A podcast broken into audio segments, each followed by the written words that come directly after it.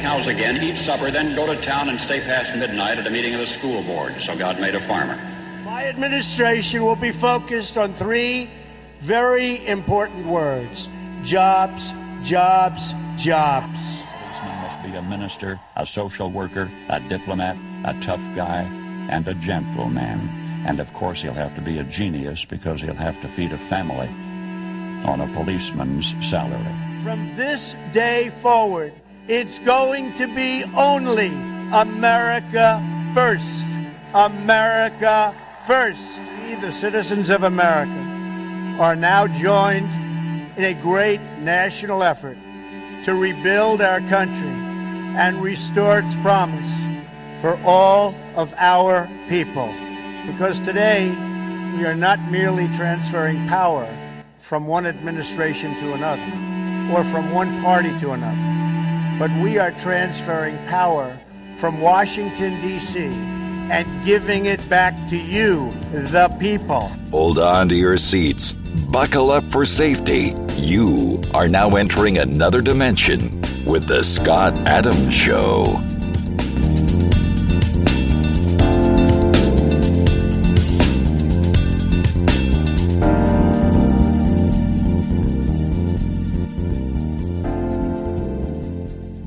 That's right. My name is Scott Adams. You're listening to the Scott Adams Show. I want to thank everybody for tuning in today. So, we're going to continue with this Durham report.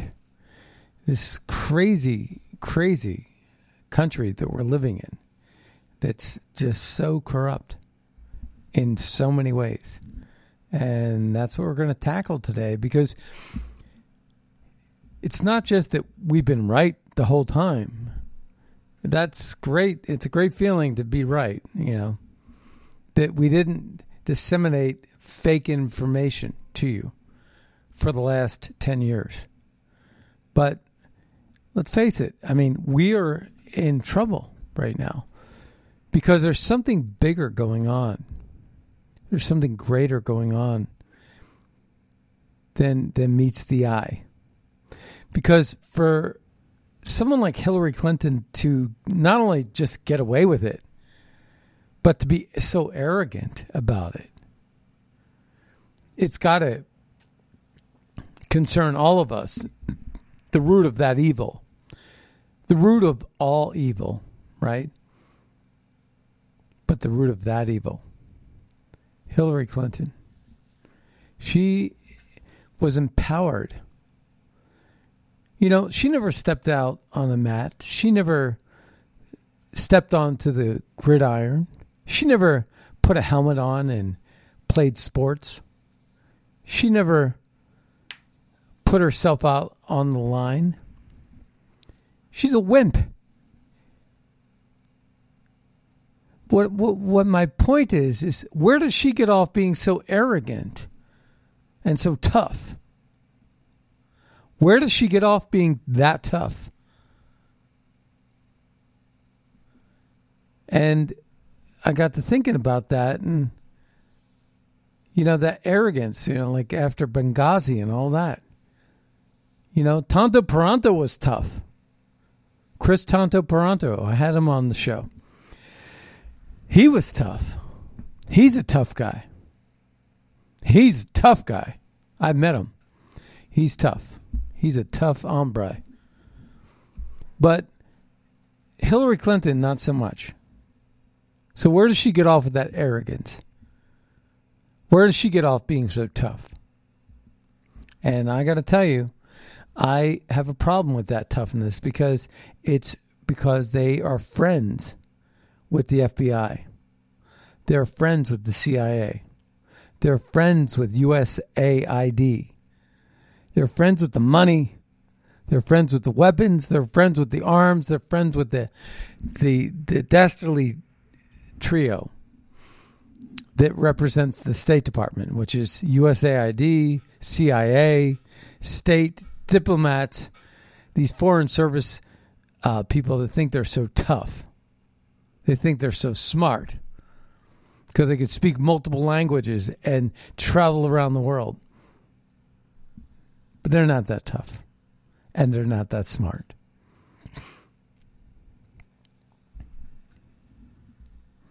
So we're going to get into this, but you know, it, was, it amazed me yesterday when I was doing more research on this subject, and it amazed me to see Peter Strzok and and Andy McCabe go at it. Peter Strzok tweeted this out. He said this I couldn't believe my eyes when I read it. And it, it really, I got to say, it, it kind of made me angry. You know, like, I wanted to say pissed off, right? It, it pissed me off. Because Pete Strzok says this Paul Manafort, guilty. Rick Gates, guilty. Mike Flynn, guilty. George Papadopoulos, guilty. Michael Cohen, guilty. Constant, Konstantin Kilimnik, wanted for $250,000. Michael Sussmann, not guilty. Igor Den- Danchenko, not guilty. Point me to the confirmation bias here. Well, that would be true if we could actually say that the uh, say that the uh, that would be true if if we could say that this political politiz- politicization of our government that would be true if it was it ended at the uh, water's edge, but it's seeped into our justice system. And you say, well, now you're really getting at the conspiracy. How can it be that you know our our justice system is all corrupt too? You can't have it all the way down the track. But I think that's where we are. So, like Michael Sussmann and Danchenko were guilty from what I know of what they did. And yet they were declared not guilty. And Paul Manafort and Mike Flynn and George Papadopoulos and Roger Stone and Michael Cohen were not guilty. And they were all found guilty. And you just get to wondering like like E. Jean Carroll, for example, right? In New York. The Bergdorf Goodman thing, which came right out of a Law and Order episode.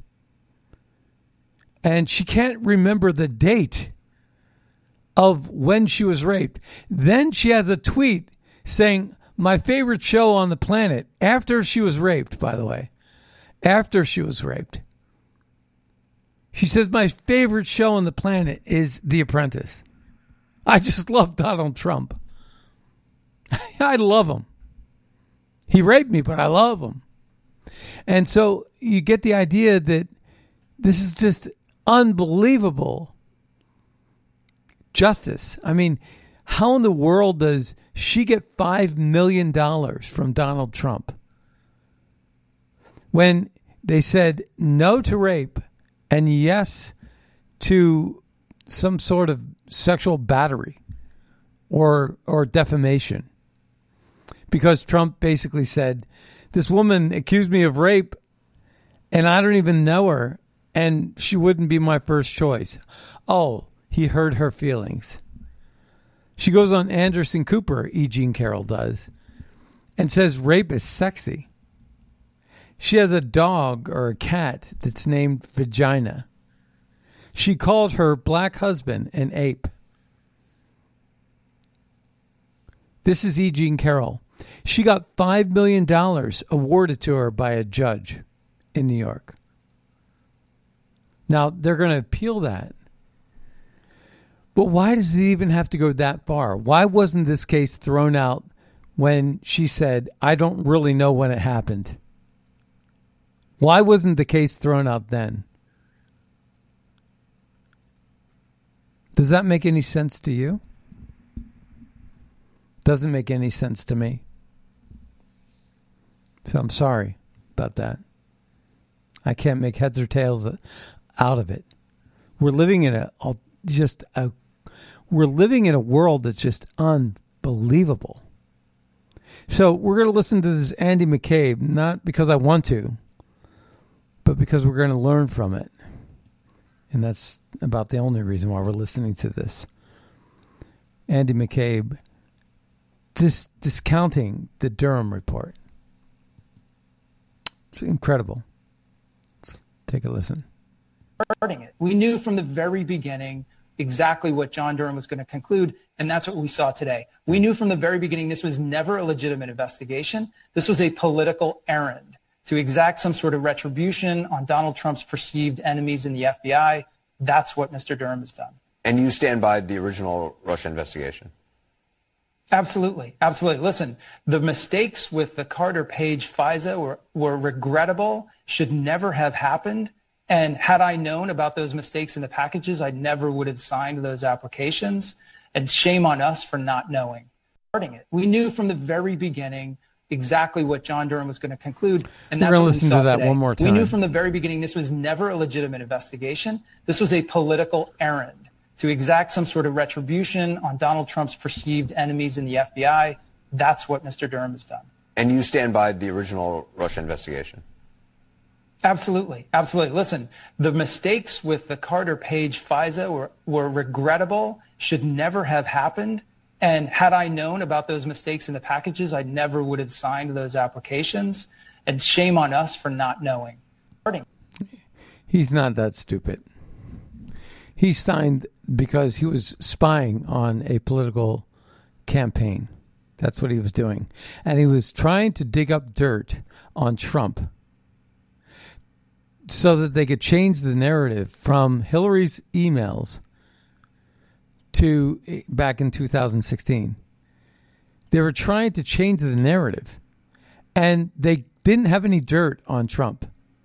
So they were doing whatever they could to dig for dirt.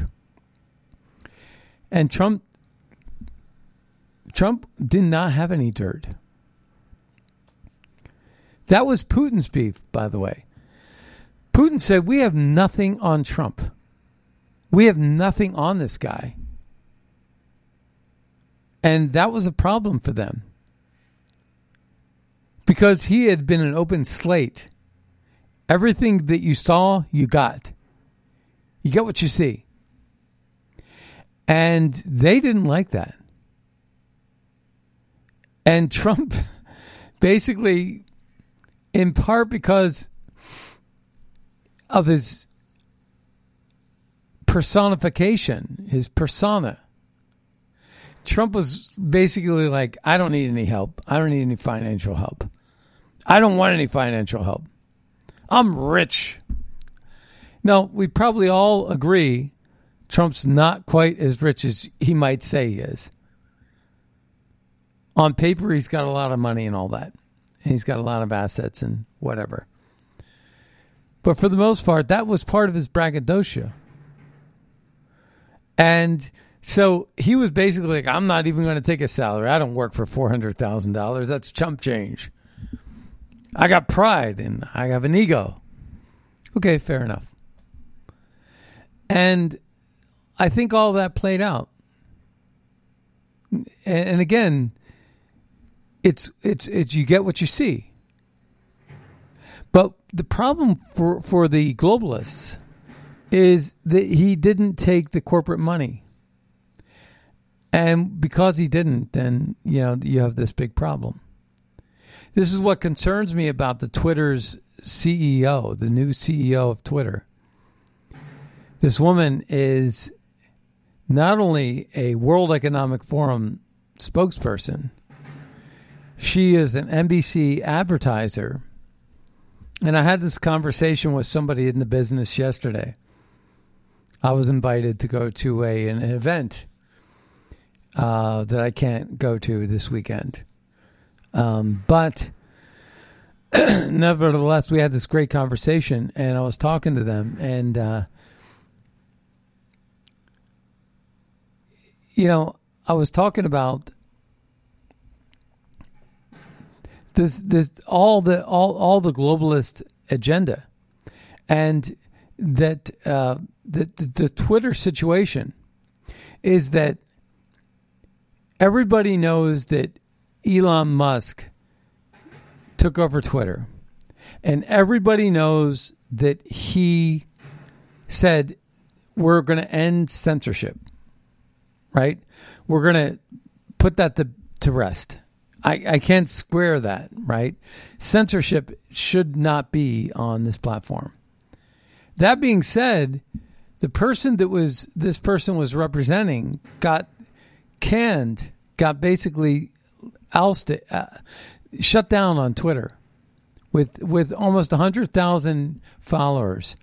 This person got shut down for not doing anything illegal, and um, and this happened within the last thirty days. So I don't know what's going on with Twitter. You know, I, I don't know, but I will say this: the reason why Elon Musk hired this woman from the World Economic Forum is because he hemorrhaged all this advertising. He hemorrhaged all this wealth.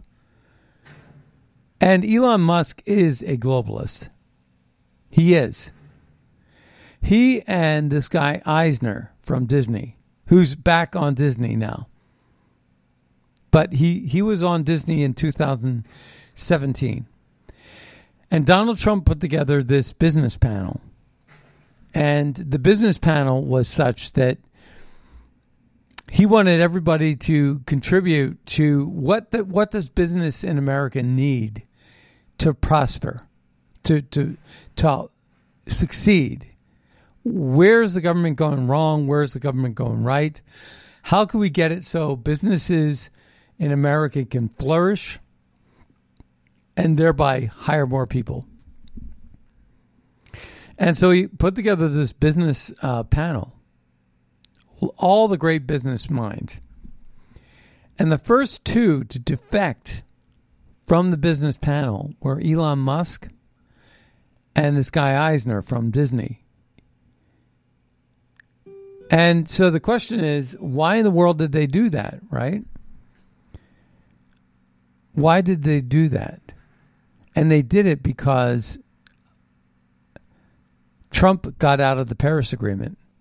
And the Paris Agreement was was all about climate. And it was all about slave labor. And when these people, the Disney wanted to get access to Chinese markets and Elon Musk wanted to get access to slave labor to make his batteries for his cars. And as soon as they got out of the Paris Agreement, they knew that China that was going to be bad for their business, and they left. So that's why I'm so reserved about Elon Musk. But his new CEO is a globalist. She's going to get all the BlackRock owned corporations to invest and and come back and advertise with Twitter. And at some point, he's going to then make that profitable again. But what is he going to have to do in return?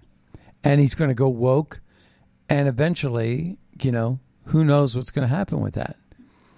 Uh, I think we have a caller. Caller on the, uh, you're on the air. Yes, hi, Scott. Um, um, the reason I called in was you have a yesterday show keeps going in and out in the background. Yeah, I, I, I can't help that. Um, you know, I'm right now doing a live show, and uh, and and we're gonna have to make the most of it. But um, you know what what, what I would recommend what I would recommend for anybody that listens in, if you are having some trouble, uh, we are airing. Uh, if you go to scottadamshow.com my website, scottadamshow.com, there are three players that receive a stream, and one uh, one is Scott Adams, uh, the the root where we actually tap into, and the others are all relays. And uh, you can also go in Philly to 1180wfyl.com and listen to us as well. So that would be my response to that. But the best way to go is scottadamshow.com. And you, you have access to three players. If one's not working, the others might be. Okay, I have one other comment um, about uh, um, things. Uh, artificial intelligence, AI, only knows part of what's happened in the past, but God knows the future.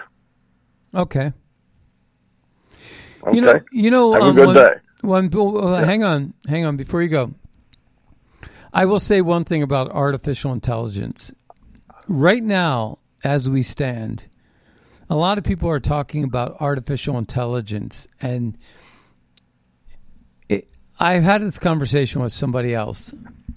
And what artificial intelligence is, and I come from 30 years of technology. I'm, a, I'm an IT person with 30 years of experience. And I will tell you that um, when people say something is in the cloud, it's not in a cloud. It's in a server. Yeah. Right? It's Right. in it's it's it's on on the ground floor somewhere. It's it's it's in a box. You know, it's it's Right. in a, a computer room. All right. So when you talk about hubs and clouds, they are they're just basically computerized rooms that are air conditioned with a bunch of super powerful computers that are processing data. Okay, that's number one. Right, with data, a lot of data storage. Right. And that's number one. Number two, when you talk about artificial intelligence, say, if I were to say, Alexa, what, what tell me the weather. And she tells me the weather, right? Because it's an Amazon device called an Echo, and it tells me the weather. What's the difference between Alexa telling me the weather or a traffic pattern or a direction to a destination? What's the difference between that and artificial intelligence? And I will tell you the answer is zero, meaning that artificial intelligence, as we stand right now, is a glorified, repackaged search engine. So if I go to Google and I type in something, right? I type it in and I say, tell me all about, you know, Marilyn Monroe. And boom, Marilyn Monroe shows up. All the information I want about Marilyn Monroe is right there in front of me. Um, at that point, though, that's not artificial intelligence. That's just a search and a query. So, artificial intelligence is just a repackaged response to a query. It's no different than search engines. It's no different than what Google's been doing for the last 30, 20 years, 25 years. It's no different than um, than what the Amazon Echo devices are doing when they tell us the weather. It's really just repackaged, and they're calling it artificial intelligence. Now, the capacity of this, though, is that it's being driven by a bunch of liberal minded people, and the disinformation is going to be information, not disinformation, but real information. And that's the problem. Yeah. Yeah, I had uh, I tried an artificial intelligence to to rewrite a Twitter post, and it was it was bad. Right, right, right. They're they're going to take com- they're that's that's their way. They're going to take. And I know you're a very religious man. Your your your name is Jonathan, right? And Right. And I I they're going to take God out of every response. You see what I mean? And they're Yep. going to teach people, uh, I think, in a way that's that's ungodly. hmm Yeah. Yeah. Okay. Thank you. All right. Take care. Thank you for calling in. All right. Well, um, yeah, if you'd like to call in, uh, you can do that. Uh, I got to make sure that it doesn't ring through the show, though. Um, we, we get a lot of calls, and um, and and the problem is we can't always take the calls. Um, but every once in a while we can, and uh, and so if you want to call in, it's two one five Top Talk. That's 215, like the Philadelphia area code, and then 867 8255. And that would be the way you'd call in. All right. I have a clip that I want to play. It's um, with Will Cain, Will Cain, about the Durham situation. And here's a thread, uh, someone I follow on Twitter, Kanekoa the Great. He says the FBI worked as disinfor- as a disinformation outlet for Hillary Clinton and the D- DNC to frame Donald Trump as a Russian agent to sway the outcome of the 2016 election. And then they did it again and with Hunter Biden's laptop during the 2020. Of course, we, we know all that. And the question is, what are we going to do about it? Right? We can talk about it, we can complain about it. What are we going to do about it? And what we have to do is defund the FBI. And right now, the Republican Congress, the House of Representatives, has the power of the purse. So, first, we're going to take a listen to a couple of things. It's not going to be Will Cain. it's going to be um, basically Andrew Clyde from Georgia and Maria uh, over on Fox Business. I don't watch Fox News anymore, uh, but I do watch Maria Bartiromo, and uh, I watch her on Fox Business and uh, on Sunday Morning Futures. But this one was from just today. It's fresh information. So let's take a listen to this. Uh, you know, you said the FBI. I think that we need to uh, keep the FBI responsible, uh, and the only thing they listen to is funding.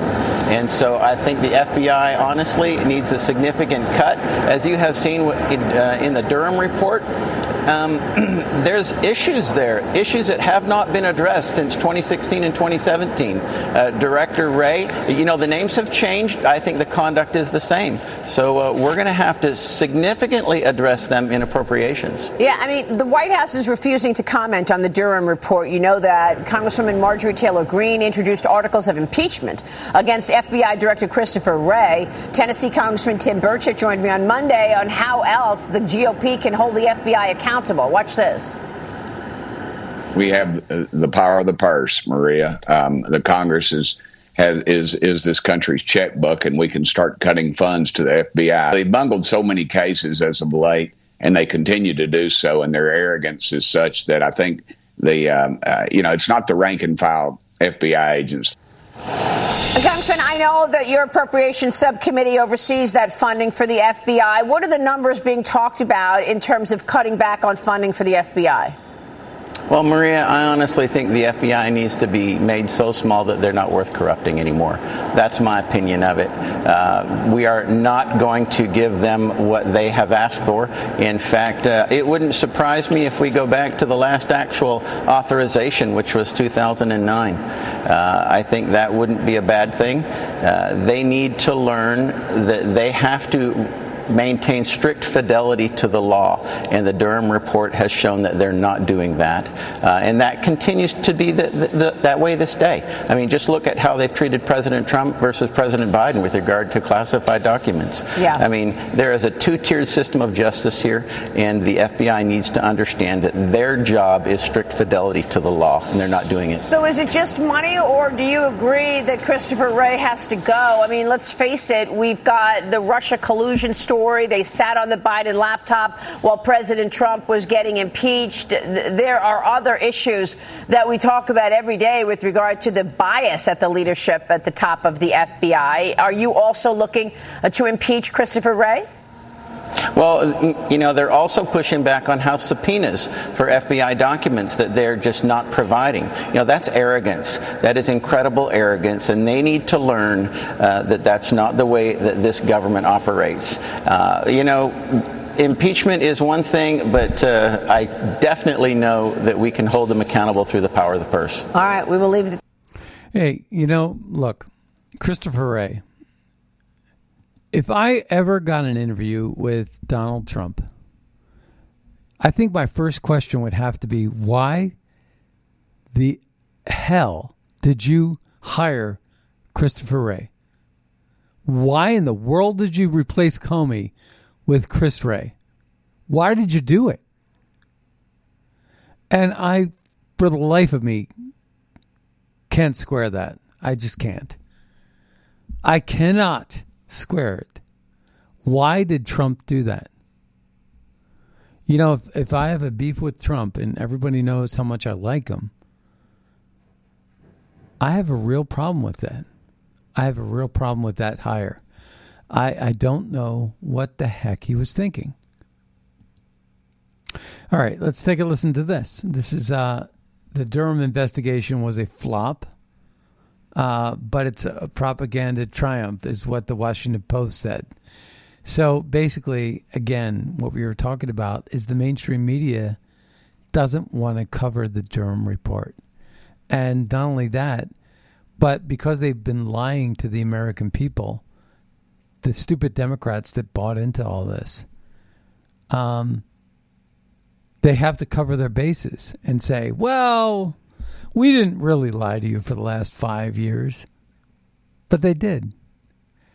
Democrats, they're like little babies, right? They need pacifiers in their freaking lips, right? They just need a pacifier in their mouth. They need to be told it's okay and a little tap on the head. It's all right. We didn't lie to you. And they're just so unbelievably naive about what they consume for news.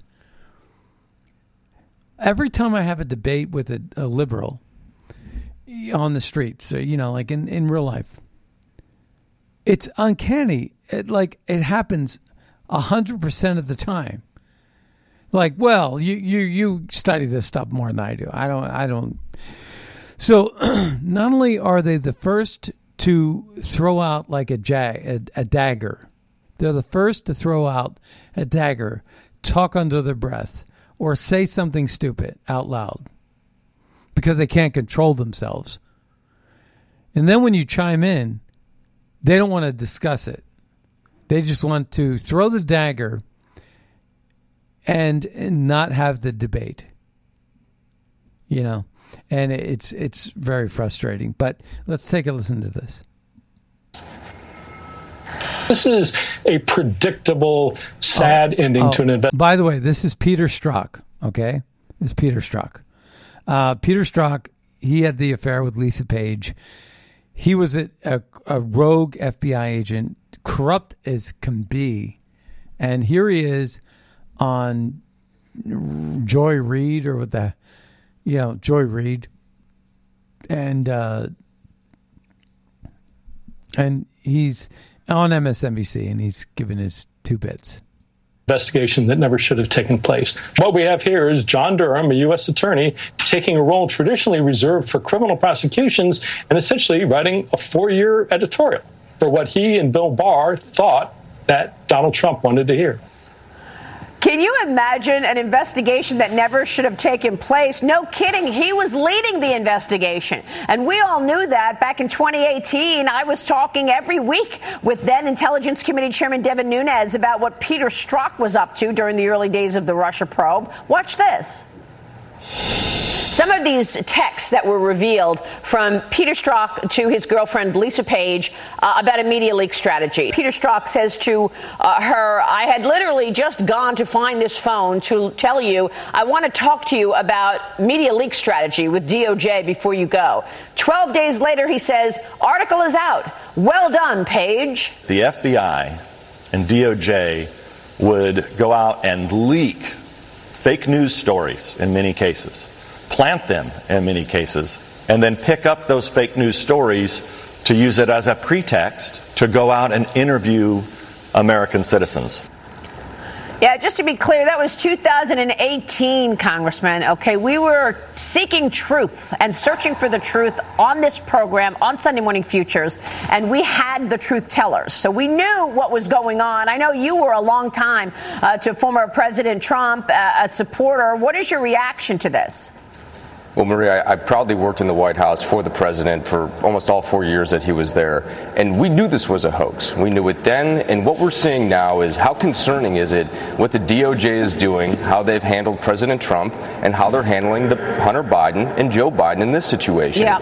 What this does to the American people is it sows distrust within the deep state that is real within Washington, D.C., and it's eroding faith within our judiciary system. We need to find individuals who want to be within our judiciary who don't want to act in their personal opinion, but act by the rule of law. And Yeah. that's what we don't see, not only within Washington, D.C., but we don't see it across our entire country, and we need to restore that faith. and they have of- broken it Yeah, without part question. of it. Part of it is the mainstream media. Uh, Kaylee McGhee White brought this up earlier. Uh, Kaylee, jump in here because we're still waiting on accountability. Six years later. Yeah, Congressman, your colleague Andrew Clyde was on the program earlier, and we asked him what congressional Republicans plan to do to hold the FBI accountable for the failures outlined in the Durham report. So I would ask you: Would you would you be willing to commit to uh, funding cuts for the FBI? Would you be willing to commit to the impeachment of um, Director Christopher Wray? What are the actions that you and your colleagues are committed to taking moving forward? Well, we just got this report, the 20 page report, and it's incredibly damning. And the best part is the American people can see this for what it is. And they're going to, and we all have, which is sows distrust within our judiciary system. We will look at every possible option in order to hold the FBI accountable. And when it comes to possible FISA reauthorization later on this year, maybe that's something that we'll take a look at. But without question, you know, the director of the FBI has sown distrust within the American people, and I believe that James Comer and Jim Jordan and our two chairmen of Oversight and Judiciary are going to hold him accountable. They're going to bring his feet to the fire, and we do need to take a look at the individuals within the FBI because right now, as a congressman, I have a little bit of, and by a little bit, I have a lot of distrust from what I'm seeing from the FBI. It is completely corrupt, it is completely wrong, and the American people and President Trump deserve much better than what they're currently getting out of this administration and out of this, you know, agency within the federal government Yeah. and the FBI under the DOJ. Yeah, well, many people feel that way. They've completely lost trust in these agencies, and we just learned from the Twitter files how they colluded with the media to amplify lies and suppress truth. Congressman, we're going to keep a spotlight on it. Thanks. Well, you know, when they defund the FBI, then the left is going to be like, we are all about funding the police. And it's the Republicans that are defunding the police. Know, we're no, we're defunding corruption. That's what we're doing. But they're going to spin it in in a way that's just incredible. And you know, Congress is all about funding, you know, appropriations, right? And so we have this debt ceiling situation that's going on, and McCarthy and Biden are talking. Biden should not be president of the United States for a multitude of reasons. There was election fraud in 2020, and he is a disaster of a person, right? He's a corrupt criminal. And I can't even square that. Every time I mention Biden, gets to talk with McCarthy about the debt ceiling. Now, I have to say that as a caveat because, you know, he only won because of election fraud. And here he is. We have to deal with this guy, this criminal, who's tearing our country apart. And this is what we're dealing with. Right? There's no way that this guy got 81 million votes. But okay, here we are. And this is Kevin McCarthy having to deal with this debt ceiling. Had we been able to talk for those 97 days, we could have got a lot done. But unfortunately, you, you, you narrowed what we could talk about. You made mischaracterizations of what Republicans would do. So let's stop the political games. Let's get down. We've only got 15 days to go. Um, and let's be serious about this. And he agreed with that tactic. Joining me right now is the Washington Examiner editor in chief, Hugo Gurdon. Hugo, good to see you. Thanks very much for being here. Looks like the Republicans are finally united on this, and they're getting, uh, it looks like a victory here. Uh, is the president caving? Yes, I think this is a really uh, important moment for, you know, we've had a number of debt ceiling crises in the past, and in every case, uh, the public has thought that the Republicans are more to blame. It looks as though the Republicans have been, uh, because they've been united, and because they've done something reasonable, which is to pass legislation which actually would redu- uh, raise the debt ceiling at the same time as cutting some spending, they are the ones who are clearly seen to have taken some action. It is the president which, who, for as as the the Speaker said, for 97 days was sort of holding out and refusing to discuss the ceiling at the same time as spending. But last week he blinked. Uh, and it was interesting because he blinked by saying there are certain things like the student loan uh, forgiveness and uh, other things which he would take off the table, such as the Inflation Reduction Act. And that implied that there were certain things which were on the table which he was willing to negotiate about. And even though he says that the two things are unconnected and they're going, going along in parallel, it's perfectly clear that the Democrats and President Biden have blinked. They are discussing spending cuts, and they could have been doing this for the last three months and should have been doing this for the last three months. But there is a possibility, as uh, the uh, speak, speaker, speaker, said, that uh, they could get a deal done by the end of the week. And obviously they should, because a default would be a calamity. Of course. Right. Uh, so the the issue here is this uh, we keep having a debt ceiling increase because we we are spending more than we're bringing in, and and the problem is is that unless you negotiate before you give the limit increase, which is going to happen, you have to then uh, look at the budget that they presented and say we're going to cut this budget. We're not going to agree to the budget so if you want me to increase the debt ceiling, uh, you, we're going to have to revisit this budget, and we're going to take all that pork out, and that's what they're doing right now. That's uh, and it's a big deal. It is a very big deal. Well, John Fetterman participated in a Senate Banking Committee hearing with former CEO of Silicon Valley Bank, and I said, "Shame on my Democrat friends for voting for this monster. I mean, this guy, I mean, they're so partisan.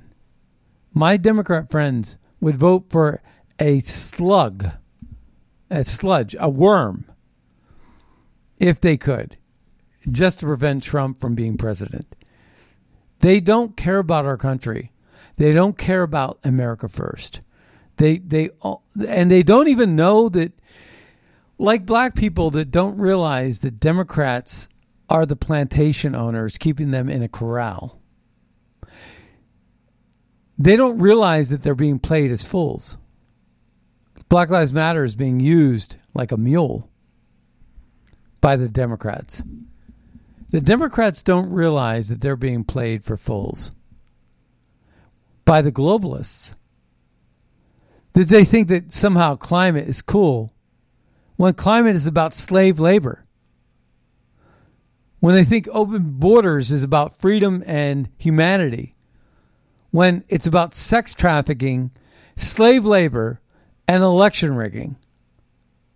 And they thought that the pandemic was something other than, you know, like uh, uh, something that happened that we were all need to join together to beat this thing when in fact it was about social credit scores and vaccine mandates and globalist agendas, empowering, uh, creating inflation, taking wealth out of the middle class and giving it to the power elite, whether it's Pfizer or BlackRock or the World Economic Forum. They thought that somehow what was happening in the Middle East was about peace, when in fact it was about oil. They thought that somehow the overthrow of Egypt and Mubarak and the murder of Gaddafi was a good thing, and it was a bad thing. It was about taking out toll collectors. They were too expensive for their black market oil to run out of Iraq and Baghdad into Africa, traded for gold and cobalt. or running north through Syria. And when they said Putin's a bad g- dude, they were really just basically complaining that Putin was their chief competitor that they wanted to put out of business so they could profit from the oil that they stole from Iraq and wanted to then send up to Europe. And they were paying the people that cut off the heads of our journalists like Foley, our, uh, the ISIS rebels. And Obama used to call them ISIL. And they used to cut off the heads of journalists. And we thought, how terrible. But it was America that was paying the ISIS rebels as mercenaries to guard the oil pipelines that were making the globalists rich. Thank you very much. I'm probably one of the few people that's telling you this on a daily basis, and it's a damn shame that, that, that that's the case. Because more people should be saying what I just said. And I'm so sick and tired of these lies surrounding us. I, I just wish I had a bigger megaphone to tell the world that this is what's happening. It's so frustrating sometimes. And my Democrat friends voted for this guy, John Fetterman from Pennsylvania.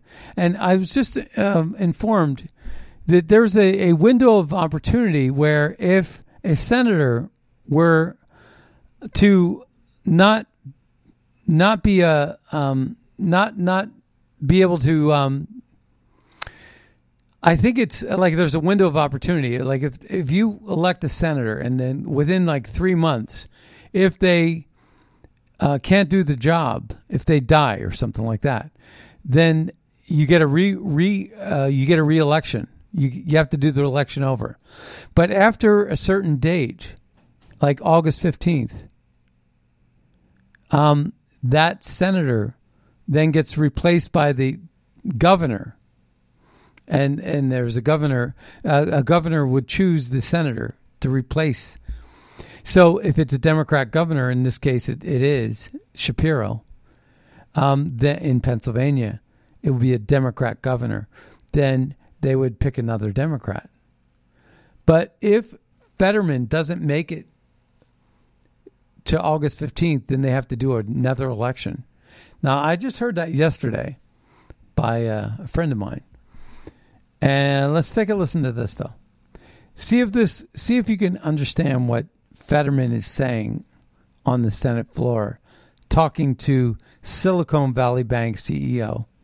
Is, is it staggering? Is it a staggering resp- responsibility that uh, the, that the head of a bank could literally could literally crash our economy? It's astonishing. That's like if you have, I mean, like, uh, and and they also realize is that that that uh, now they have it's in a guaranteed a guaranteed way to be saved by no again by no matter no matter by, by how you know so it's it's you know isn't it appropriate that the those kinds of the, this kind of control should be more stricter to prevent this kind of thing from going or should we just go on and start bailing and sailing whoever bank regardless of how how uh, there's their conduct is.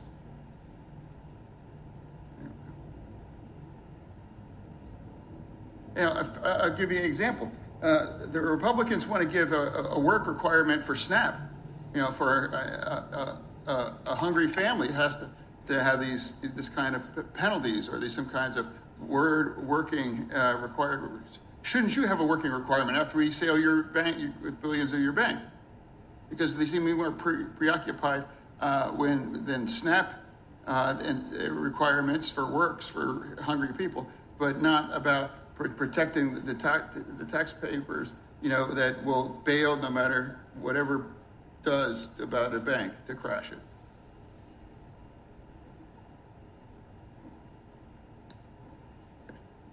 Sure. And then he just tossed it. He just said, "I'm done." he, the guy didn't make any sense. You know, I mean, it's it's it's just sad. And you know, I remember a reporter not that long ago when he got back from the hospital said, "Are you still going to run for president?" What the heck?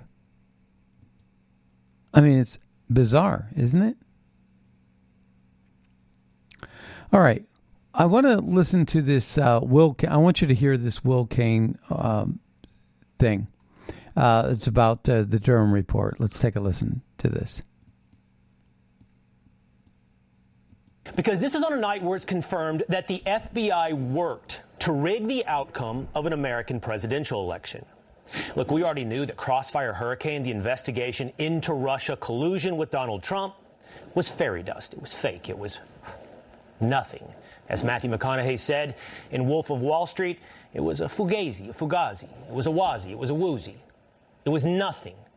But what we learned today with the long anticipated release of the Durham report is that the FBI worked as a disinformation shop for Hillary Clinton and the Democratic National Committee. Special counsel John Durham's report shows us that the same people that lecture you today about threats to democracy nearly destroyed it by using our intelligence agencies to target the then Republican nominee for president and then later sitting President Donald Trump. The entire story begins not by rigging an election against Donald Trump, though. It starts with rigging an election in support of Hillary Clinton. Just weeks before the FBI launched the Crossfire Hurricane investigation, WikiLeaks released tens of thousands of emails proving the Democratic National Committee had rigged its 2016 primary in favor of Hillary Clinton. The victims here Democratic voters and Bernie Sanders. The DNC and Hillary Clinton herself knew that that primary was rigged. They knew those emails were real. So, together, they immediately worked to discredit the leaks. They immediately worked to discredit the idea that they rigged that Democratic primary, and their plan to do so? Dismiss it all as the contents of Russian propaganda and lay it there at the feet of Donald Trump. Hillary Clinton, in my estimation, in the first smoking gun of the night, personally approved a proposal from one of her foreign policy advisors to, quote, vilify Donald Trump by stirring up a scandal, claiming interference by Russian security services. There you have the plan. There you have the motive. Now, then you go on, according to Durham's report, to see that U.S. intelligence agencies knew, in fact, what Hillary was try- trying to do. Almost immediately, senior members of our intelligence community began acting on those allegations, treating them as fact. Here's some familiar names. How about CIA Director John Brennan, who briefed then President Barack Obama, his then Vice President Joe Biden, and FBI Director James Comey, along with the Attorney General? Briefed them all on Hillary's conspiracy theory to tie Trump to the DNC hack. Brennan effectively acted as a Clinton surrogate by bringing her allegations to the highest levels of the U.S. government, and he wasn't the only one. That same summer, the real plan begins to unfold. The Clinton campaign and the DNC, through a firm called Fusion GPS, paid a former British spy named Christopher Steele to compile intelligence to tie Trump to Russia. But the intelligence that Fusion GPS put together was a series of scandalous, salacious nothing burgers. What became known as the Steele dossier gave you one of the most absurd claims that we've heard over the last five years that Donald Trump once urinated on Russian hookers. And boy, did the media eat up that story. A day that began with clips of James Comey former FBI director, all over television telling ABC News that he cannot rule out that the infamous P tape mentioned in the Steele dossier is real. Honestly, never thought these words would come out of my mouth, but I don't know whether the, the current president of the United States was with prostitutes peeing on each other in Moscow in 2013. It's possible, but I don't know. The P tape or whatever oh the heck God. it is has credibility. Well, everybody likes saying P tape. But the Durham report shows us today that that allegation is debunked. Not only debunked, but that a Clinton ally named Charles Dolan was likely behind the P tape. Dolan previously worked on both of Bill Clinton's presidential campaigns, and he was advised Hillary in 2008. Dolan, a DNC operative, was in Moscow at the same time as Steele's main source, a man named Igor Danchenko. We've talked about that, Danchenko, a Brookings Institute uh, guy, and uh, you know they did it, and it's nice to to talk to my liberal friends and say, uh, you know, told you so, but they are still, uh, you know, basically their minds are made up, and we're gonna have to do this on our own. We're going to have to take back our country on our own uh, because there, there's just something else going on. But uh, in any case, that brings us to the end of the Scott Adams Show. I appreciate you all listening. Uh, be sure to check out magapack.org. Make a donation if you can to help us support America First policies to make America great again. Use Red State as your promo code over at mypillow.com. And we'll see you next time on the radio. Bye bye, everybody.